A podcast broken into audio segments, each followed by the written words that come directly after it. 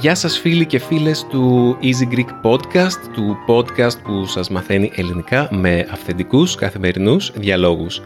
Είμαι ο Δημήτρης και σήμερα έχουμε μαζί μας ε, έναν καλεσμένο, έναν ε, εξέχοντα καλεσμένο. Είναι ο Γιάννης. Γεια σου Γιάννη. Γεια σου, καλησπέρα. Ο Γιάννης είναι ο ξάδερ, ένα, είναι μάλλον, περίμενε, άμα κάνω κάποιο λάθος Γιάννη, διόρθω. Ναι, ναι, ναι, ναι. Λοιπόν, είναι ο άντρας μίας ξαδέρφης, μίας πρώτης ξαδέρφης του φίλου της μητέρας μου. Ναι, ναι, ναι. Σωστά. Εντάξει, το, το πέτυχα. Σωστά. Έτσι. Σωστά. Μιλώντας με τη μητέρα μου πριν ε, κάποιες μέρες μου λέει ε, μίλησα με, τον, ε, με αυτόν τον ε, Γιάννη, με αυτόν τον κύριο Γιάννη ο οποίος έχει κρασιά στην ε, Πιερία αν δεν κάνω λάθος, ναι, ναι. Στην, στην Κατερίνη και που τους παίζει μουσική και αυτό κάνει πολύ καλό στα κρασιά και στα αμπέλια. Δεν κατάλαβα ακριβώς πώς η μουσική επηρεάζει τα αμπέλια, αλλά γι' αυτό μπορείς να μας μιλήσεις εσύ Γιάννη. Καταρχάς, καταρχάς πες μας, ε, κάνε μας μια εισαγωγή. Πώς έμπλεξες με τα κρασιά και πώς ανακάλυψες, ε, μάλλον πες μας λίγο για την ε, καλλιέργεια του κρασιού και των αμπελιών και πες μας πώς ε, ανακάλυψες αυτό το, αυτό το ειλικρινά μαγικό πράγμα, αυτή τη μαγεία της μουσικής. Ε, καταρχήν Δημήτρη να σου πω ότι είμαι Γιάννης Κακουλίδης είναι το επώνυμο. Ναι. Ε, το εινοποιείο και το αποστακτήριο είναι σε νομικό πρόσωπο. Είναι, τα τρία μου παιδιά είναι εταιρεία. Ε, το είχα ξεκινήσει εγώ έραση τεχνικά και μετά στη συνέχεια τους τα μεταβίβασα γιατί είμαι ήδη συνταξιούχος εγώ εδώ και πάρα πολλά χρόνια και με τα, με τα μπέλια έμπλεξα γιατί ήθελα μετά αφού βγω στη σύνταξη να έχω κάτι να ασχολούμαι. Ναι. Τα, μπέλια μας, ε, τα, τα μπέλια γιατί είναι σε τρία διαφορετικά μέρη βρίσκονται όπως είχαμε πει προηγούμενα στο, στο χωριό Σφενδάμι του νομού Πιερίας, Δήμος Πίδνας Κολυδρού ε, και σε ένα από αυτά τα χωράφια, τα μπέλια, ε, είναι και το ειδοποιείο και το αποστακτηριο Ε, όταν λες αποστακτήριο κάνεις και τσίπουρο δηλαδή. Ναι, κάνουμε τσίπουρο. Το τσίπουρο mm-hmm. γνωστό γίνεται, αποστάζεται από τα στέμφυλλα. Στέμφυλλα είναι το σταφύλι που απομένει μετά αφού ε, πατηθεί το σταφύλι περάσει από τη μηχανή και σπάσει γίνεται η, η λεγόμενη σταφυλομάζα τραβάμε το κρασί και στη συνέχεια εκείνο που απομένει είναι τα στέφυλλα. Εκείνα αποστάζονται με την προστίκη κάποιου νερού τέλος πάντων και βγαίνει το τσίπουρο. Η ρακή όπως λέγονται ή η τσικουδιά που λέγεται στην Κρήτη. Ναι.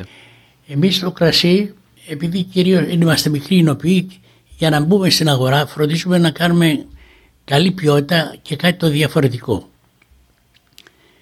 Ε, τι το διαφορετικό έχει το κρασί σας; Η, η ποιότητα. Κάποιος ε, ο οποίος εγώ ομολογώ ότι με τα κρασιά δεν τα πάω πολύ καλά. Δηλαδή, μ' αρέσει το κρασί προφανώς, αλλά δεν μπορώ να πάντα, δεν μπορώ πάντα να ξεχωρίσω την καλή ποιότητα. Ένα πολύ μικρό ποσοστό των ανθρώπων μπορεί να ξεχωρίσει το καλό κρασί από το κακό. Ε, συνήθως λένε ότι καλό κρασί είναι η καλή παρέα. Έτσι. Ναι, συμφωνώ. Αλλά ε, υπάρχουν και κάποιοι τρόποι για να διαπιστώσει κανείς αν το κρασί που παράγει είναι κάποιες ποιότητας, είναι καλό ή κακό κτλ. Εμείς πήραμε μέρος ε, σε δύο διαγωνισμούς πριν από τον κορονοϊό, γιατί ο διαρκούς του κορονοϊού δεν γινόντουσαν πια και τη μια χρονιά, το 2018, συμμετείχαμε με ένα κόκκινο κρασί του 2015 και με άριστα το 100 πήραμε βαθμολογία 87. Πήραμε δηλαδή ασημένιο μετα, ε, μετάλλιο. Εξαιρετικά. Το πιο νεότερο κρασί από εμάς που ήταν του 15 ήταν του 12. Δηλαδή, εάν τώρα θα πάμε εκείνο το κρασί του 15 στην, σε μια επιτροπή εινολόγων για να βαθμολογήσει, σίγουρα θα πάρουμε ε, χρυσό. Το 19 πήραμε, πήγαμε με κρασί του 16 και πήραμε χάλκινο μετάλλιο. Το 2017 μία ποικιλία μας το αγιοργήτικο παρένθεση το αγιοργήτικο είναι ε, η μάνα του αγιοργήτικου είναι η Νεμαία, η Κόρινθος. Αλλά στα μέρη τα δικά μας και το κλίμα βοηθάει αλλά και το έδαφος βοηθάει πάρα πάρα πολύ και βγαίνει εξαιρετικό. Το 2017 κάναμε αγιοργήτικο μόνο ποικιλιακό, δηλαδή δεν είχε άλλη πρόσβηξη κρασιού. Το στείλαμε στο Λονδίνο για, σε ένα διαγωνισμό και πήραμε ειδική διάκριση. Ειδική διάκριση δηλαδή πήραμε αυτό που λέγαμε στο δημοτικό 10 μετόνο. Α, ούτε, περισσότερο από χρυσό μετάλλιο. Ναι, ναι, ναι, κάτι παραπάνω από χρυσό μετάλλιο. Έχουμε καλά κρασιά. Πρωτοτυπούμε ως προς την ετικέτα. Να πούμε καταρχήν ότι το λευκό κρασί και το ροζέ που συνήθως θα πίνουμε το καλοκαίρι κακώς μεν αποφεύγουμε να το πίνουμε το κόκκινο το καλοκαίρι αλλά ωστόσο στην Ελλάδα έτσι έχουμε συνηθίσει. Mm-hmm. Πίνονται σε θερμοκρασία 12 με 14 βαθμούς. Η πρωτοτυπία η δική μας είναι ότι για να ξέρει ο πελάτης όταν το πίνει το κρασί στην ταβέρνα ή όταν το πίνει στο σπίτι του ότι είναι σε κατάλληλη θερμοκρασία για να το πιει επάνω στην ετικέτα τη βοηθητική που λέμε εμείς την πίσω ετικέτα έχει το φύλλωμα του σφένδαμου. Ε, το χωριό λέγεται σφενδάμι έτσι και πήρε γιατί τα κρασιά είναι σφένδαμος. Έχετε σφενδάμους όντως ε, στο χωριό; Όταν ήρθανε, το χωριό είναι όλο προσφυγικό και κυρίως το 80% είναι πόντι. Αλλά και οι άλλοι που από άλλες περιοχές που ήρθαν από τη Στερεά Ελλάδα, από την ε, Βουλγαροπρόσφυγες κτλ. Όλοι ήταν πρόσφυγες. Ε, μια έκταση γύρω στα 40.000 στρέμματα ήταν όλο σφένδαμος και καραγάτσια. Τα καραγάτσια δεν ξέρω καν τι είναι. Εάν πέρασες ποτέ από τη Θεσσαλονίκη, η Τσιμισκή είναι καραγάτσια τα δέντρα έχω περάσει, αλλά δεν μπορώ να πω ότι θυμάμαι τι είναι τα δέντρα, δυστυχώς. Αλλά για αυτούς που μας ακούνε, ο σφένδαμος είναι το, φυτο, είναι το δέντρο που βρίσκεται στη σημαία του Καναδά. Ναι, ακριβώς. Με, με το χαρακτηριστικό φύλλο. Ναι, ναι, ναι. Υπάρχουν οκτώ διαφορετικές συνομοταξίες σφένδαμου, έτσι; Ναι. Ο σφένδαμος, ο ελληνικός, δεν προσφέρεται ούτε για ξυλία επίπλων, ούτε και για καυσόξυλα καλά καλά. Προσφέρεται μονάχα για σκιά, έτσι. Αλλά το φύλλο σχεδόν είναι αυτό το, το σήμα του Καναδά. Ναι. Λοιπόν αυτό το φύλλο είναι επάνω στην ετικέτα μας σαν μια σκιά. Αν το βάλουμε στο ψυγείο μισή ώρα νωρίτερα, μία ώρα ξέρω εγώ, θα γίνει βαθύ μπλε. Και τότε μας λέει, μας λέει το κρασί είναι στην ε, κατάλληλη θερμοκρασία για να με πιείτε για να με το απολαύσετε. Έτσι. Άμα είναι πιο χαμηλή θα πάρει άλλο χρώμα; Όχι, όχι, όχι. Αυτή είναι η διαφορά του. Δηλαδή η σκιά, η, η μαύρη σκιά, το πούμε, η ελαφρώς ίσα ίσα που διακρίνεται, το χρώμα του μπλε. Και εκεί το πίνουμε. Αν το αφήσουμε έξω πάλι, αυτό πάλι θα γίνει, θα χάσει το χρώμα του μπλε. Έτσι. Θα γίνει μια απλή σκιά επάνω στην ετικέτα. Μάλιστα. Ε, είναι αρκετά ψηλή θερμοκρασία αυτή. Είπες εκεί γύρω στους 13-14 βαθμούς. Ναι, 12 με 14. Αυτή 14 είναι, θα περίμενα πιο χαμηλή θερμοκρασία γιατί είναι πιο συχνά τα κρασιά σε ψυγεία, έτσι δεν είναι; Ή ναι. τα ψυγεία αυτά έχουν την ειδική θερμοκρασία αυτή; Ε, ναι, ναι, ναι. Αν είναι κόκκινο το κρασί για παράδειγμα, δεν πάει σε τόσο χαμηλή θερμοκρασία, έτσι. Το κόκκινο το κρασί το πίνουμε ανάμεσα στους 16 και 18 βαθμούς. Στη ζέστη το κρασί διαστέλλεται. Είναι ζωντανός οργανισμός, έτσι. Ακούει, συμπεριφέρεται ανάλογα με τις καιρικές συνθήκες κλπ. Ακούει, πώς το εννοείς αυτό; Αντιδρά στη ζέστη, αφού αντιδρά στη μουσική, σημαίνει ότι ακούει. Ναι, μπορείς να μας πεις περισσότερα γι' αυτό, ε, για τη μουσική. Πώς ε, ξεκίνησε αυτή η ιδέα και πώς ε, έχει καταλήξει και πες μας μερικά αποτελέσματα. Ακούγεται πολύ ενδιαφέρον και εξωπραγματικό για κάποιον που το ακούει πρώτη φορά. Ναι, ναι, όντως, όντως έτσι ακούγεται εξωπραγματικό. ε, και εκεί στα Μπέλη όταν έρχονται μερικοί, ιδίως άνθρωποι του χωριού, ε, το, το, μερικοί το χλεβάζουν κιόλα. Το θεωρούν κάτι κάπως αστείο. Ναι. Ε, εμείς πώς ξεκίνησε αυτή η ιστορία, δεν, δεν ξεκίνησε χθες, ξεκίνησε πριν από 4-5 χρόνια. Ε, τελείως συμπτωματικά διάβασα ότι υπάρχει μία μελέτη του Πανεπιστημίου του Εδιμβούργου για λογαριασμό μιας εταιρείας εινοποιείο της Χιλής όπου ζητούσε ε, η εταιρεία αυτή για να γραφτεί μια μουσική για τα μπέλη και τα λοιπά. Mm-hmm. Ε, να κάνουμε μια Δημήτρη μου μια παρένθεση. Πολύ πρόσφατα πέθανε ο μουσικοσυθέτης Ευαγγέλης Παπαθανασίου. Ναι. Το γνωρίζεις εσύ ότι ο Βαγγέλης Παπαθανασίου έχει γράψει μουσική για νευροχειρουργική; Όχι, πρώτη φορά το ακούω. Κύριε που παρουσίαζε το θέμα στην τηλεόραση είπε για να το γράψει προφανώς έχει ασχοληθεί ε, με τα συναισθήματα που νιώθει ο ασθενής εκείνη την ώρα στο χειρουργείο που σίγουρα είναι ε, σε καταστολή ε, ε, ολική νάρκωση δηλαδή αλλά και τη ψυχοσύνθεση του χειρούργου, νευροχειρούργου να τον έχει δηλαδή σε καλή φόρμα σταθερό το χέρι του και τα λοιπά για να μπορεί να χειρουργήσει. Δηλαδή η μουσική είναι κάτι που επικοινωνεί με πολλά πράγματα. Να κάνω και μια άλλη παρέθεση. Εγώ είμαι πόντιος.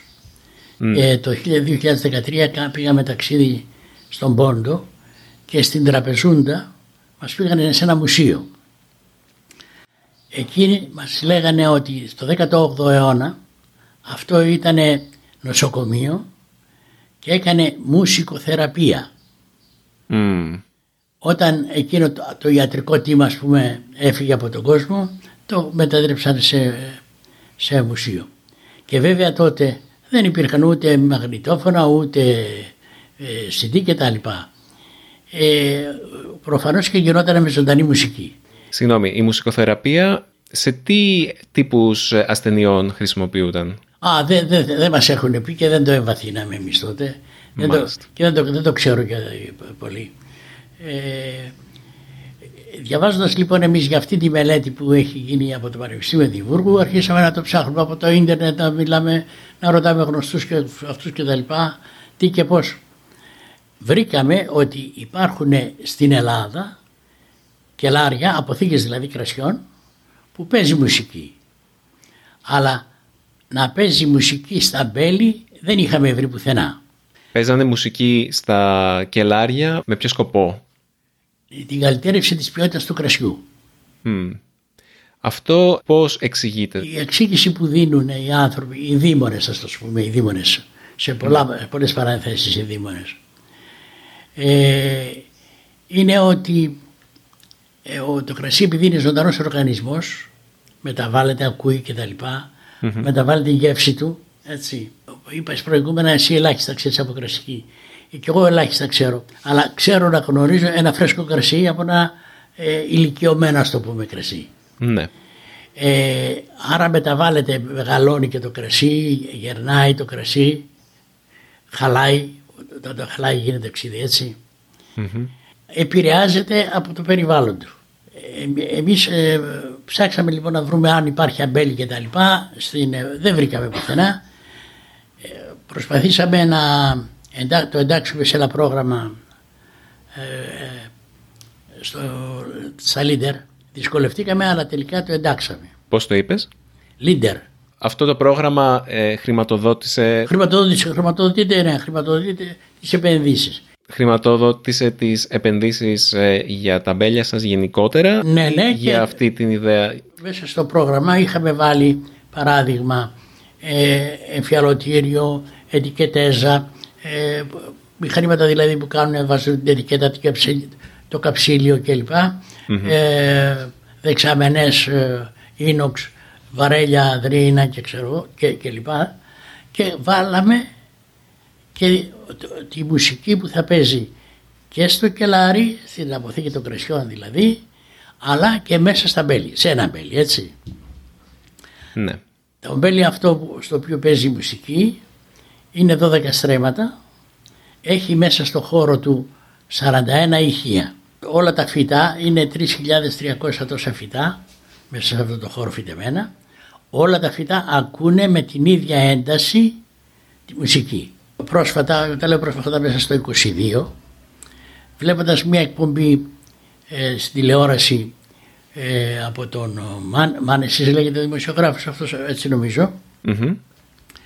ε, παρουσίασε έναν ε, κύριο ο οποίος ήταν ανώτερος υπάλληλος της Τράπεζας Ελλάδος παράτησε τη σταδιοδρομία του σαν τραπεζικός υπάλληλος και πήγε στη Μύκονο και έκανε αμπέλια στα οποία εγκατέστησε μουσική και έδειχνε πλάνα από τα αμπέλια.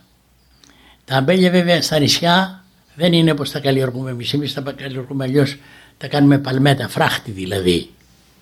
Ναι. Αυτοί τα έχουν ελεύθερα. Και έτσι όπως είδα τα ηχεία, δεν ήταν παραπάνω από 4-5. Και το ρωτάει ο δημοσιογράφος, έχει διαφορά και λέει, απαντάει ο αμπελοκαλλιεργητής, ότι και το σταφύλι που ακούει μουσική είναι διαφορετικό από αυτό το σταφύλι που δεν ακούει μουσική γιατί δεν φτάνει σε όλο το χώρο.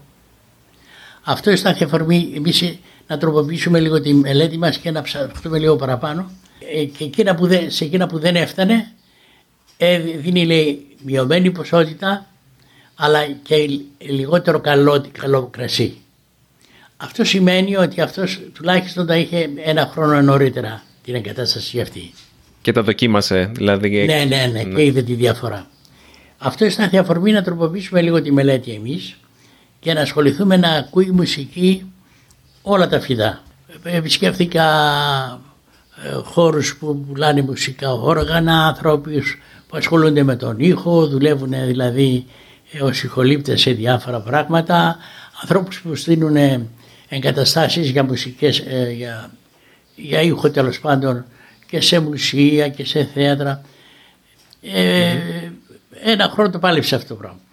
Ε, σε εμάς δηλαδή όλα τα φύτα ακούνε μουσική. Και τι μουσική ακούνε; Ακούνε, τώρα ακούνε κλασική μουσική. Όταν σπάσουν τα μάτια...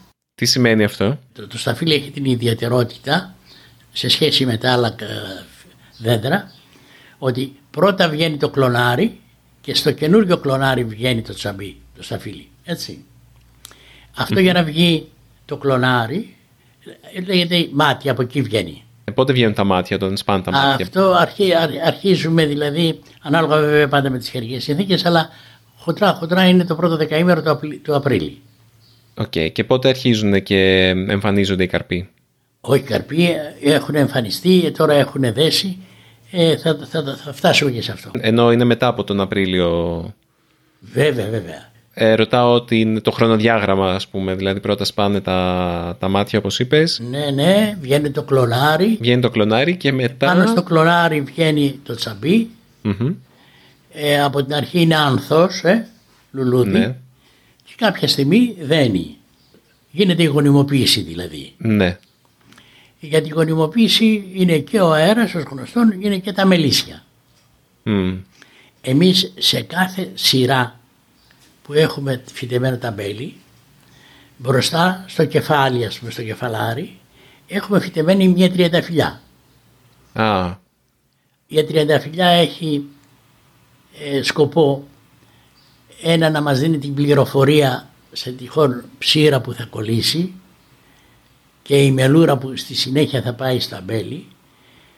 Η μελούρα πιάνει στο, στο, στο τριαντάφυλλο τρει-τέσσερι μέρες νωρίτερα. Οπότε. Η μελούρα τι είναι, Μια ασθένεια. Ε, είναι σαν ένα πολύ μικρό μαμούνι. Ναι, ναι, ναι. ναι. Ε, αν δείτε γυαλάδα επάνω σε φύλλα, σημαίνει αυτό είναι μελούρα. Α, κατάλαβα. Έτσι. Κατάλαβα. Ε, και επηρεάζει το φύλλωμα. Άμα το φύλλωμα επηρεαστεί, γιατί το, το φυτό θρέφεται από το φύλλο, έτσι. Ναι. Από εκεί αναπνέει. Ε, και έχει και το σκοπό ότι μας δίνει την πληροφορία αν θα έχουμε στάχωμα. Στάχτη δηλαδή επάνω στο σταφύλι. Στάκτομα, στάκτομα, συγγνώμη.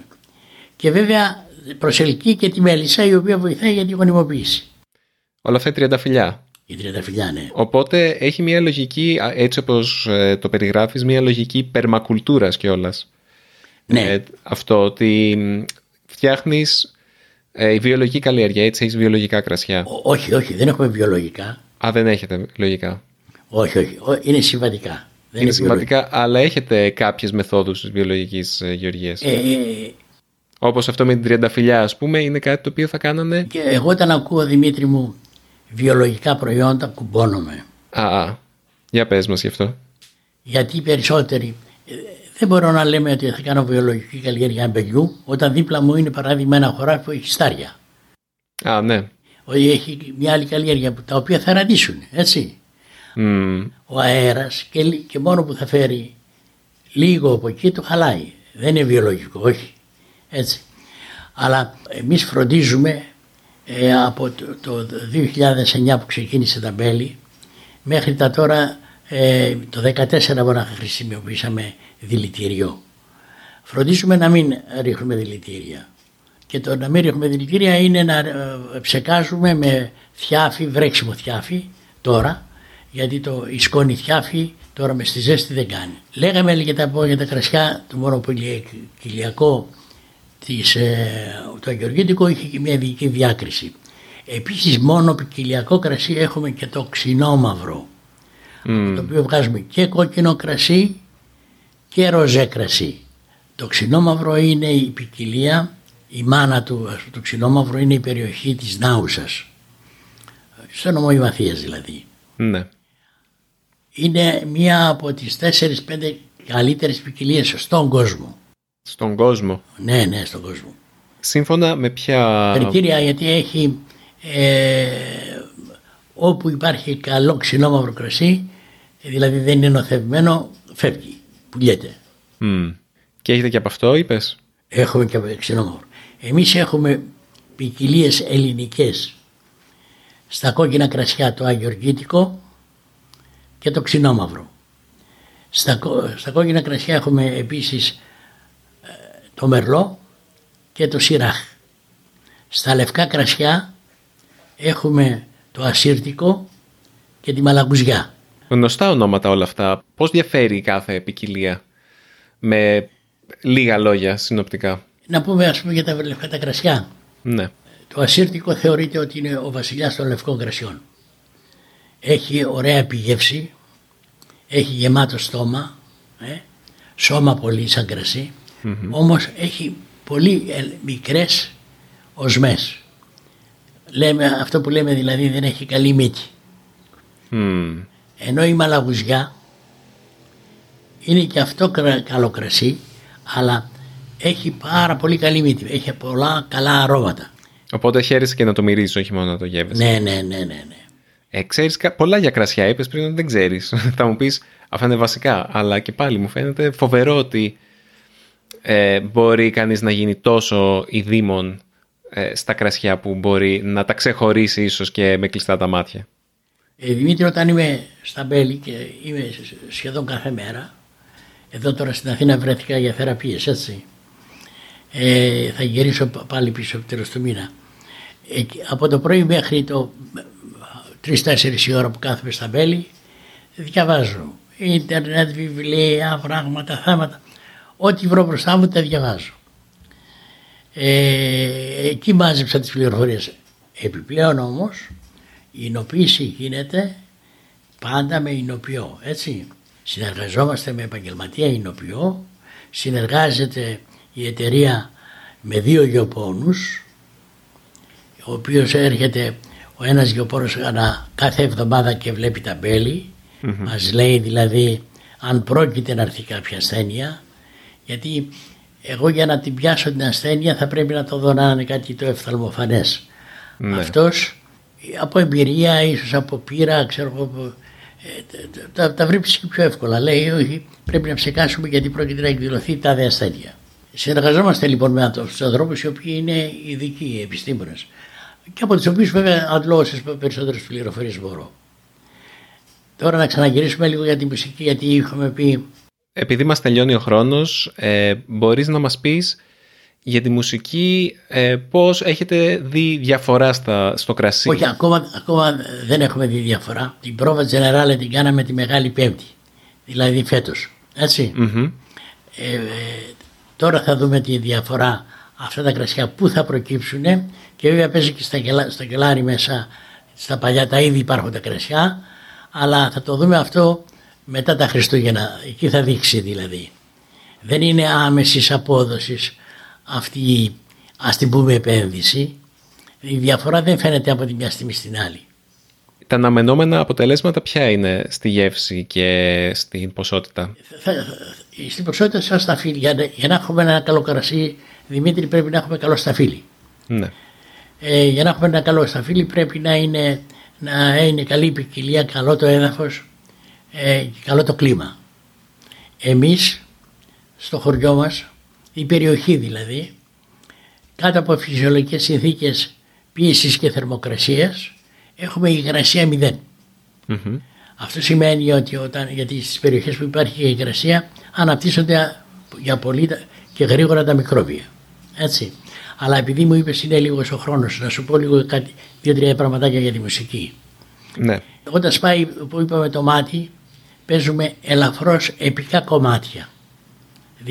Ελαφρώς επικό κομμάτι θεωρείται και ένα βάλς. Ε; Τώρα παίζει ε, κλασική, μουσική. Ναι.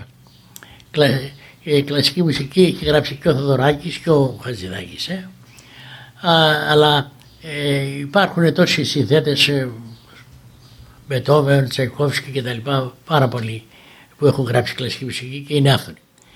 Όταν όμως έρθει η ώρα της ορίμανσης θα παίζει, αυτό είναι από τη, τις μελέτες του Ενδιβούργου γραμμένες, ε, θα παίζει μοναστηριακή μουσική, μοναστηριακή εκκλησιαστική μουσική. Η μοναστηριακή είναι απαλή μουσική. Δεν ξέρω αν έχεις πάει κύριε Δημήτρη μου στο Άγιον Όρος.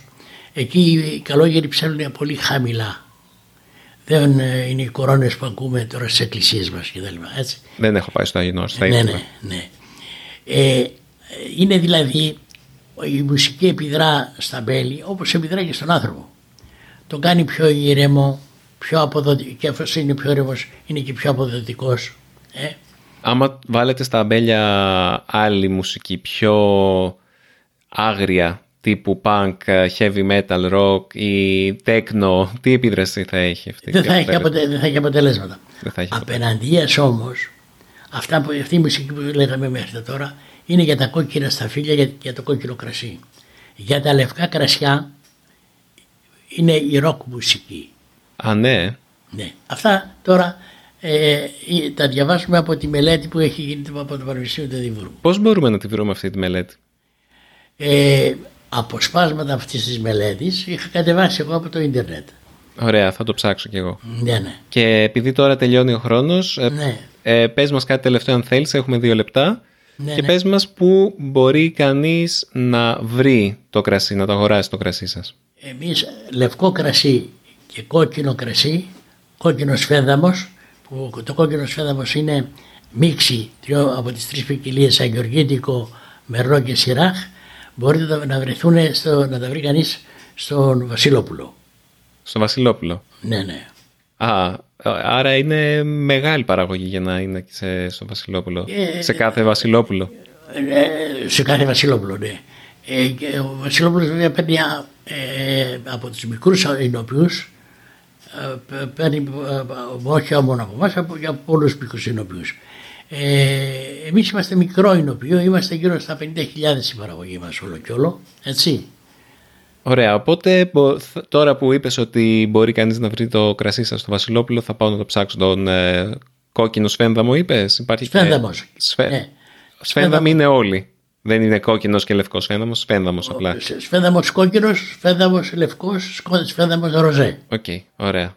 Κάπου εδώ κλείνουμε. Σε ευχαριστώ πάρα πολύ Γιάννη για όσα μας είπες, πάρα πολύ ενδιαφέροντα και, και για τον τρόπο που βλέπεις τα μπέλια και το κρασί και τις γνώσεις σου και είναι ενδιαφέρον να μιλάω με κάποιον που έχει εμπειρία σε κάτι που εγώ δεν έχω ιδέα, αν και μου αρέσει να το απολαμβάνω. Και εσείς που μας ακούτε, άμα έχετε κάποια απορία για τον Γιάννη, αφήστε μας ένα σχόλιο ή στείλτε μας ένα email στο podcast papaki για να του τη μεταφέρω και να σας πω ό,τι θέλετε να μάθετε. Και αυτά. Ευχαριστώ πάρα πολύ Γιάννη ξανά. Και... Κύριε Δημήτρη, ε, δεν ξέρω αν το θεωρείς σκόπιμο να δώσουμε και το δικό μας το email αν θέλεις κανείς κάτι να μας πει, ξέρω εγώ. Φυσικά. Mentor, menitaf, ε, λατινικούς χαρακτήρες μικρά, mentor, τελεία, κακουλίδης, παπάκι, gmail.com Ωραία. Θα το γράψουμε το email και στα σχόλια, στο Ωραία. το επεισόδιο. Εγώ με τη σειρά μου να σε ευχαριστήσω Δημήτρη. Είναι η πρώτη φορά που κι εγώ ασχολούμαι με αυτά εδώ. Το προηγούμενο επάγγελμά μου δεν μου έδινε αυτή την ευκαιρία, δεν είχα τέτοια πράγματα. Πρωτόγνωρο είναι και για μένα αυτή η συζήτηση που κάναμε. Θα μας ακούσουν από όλο τον κόσμο, ε, Γιάννη. Οπότε ε, ετοιμάσου. Ευχαριστώ πολύ. Να είστε καλά όλοι και τα λέμε στο επόμενο επεισόδιο του Easy Greek. Έγινε, Δημήτρη, ευχαριστώ κι εγώ. Ευχαριστώ πολύ.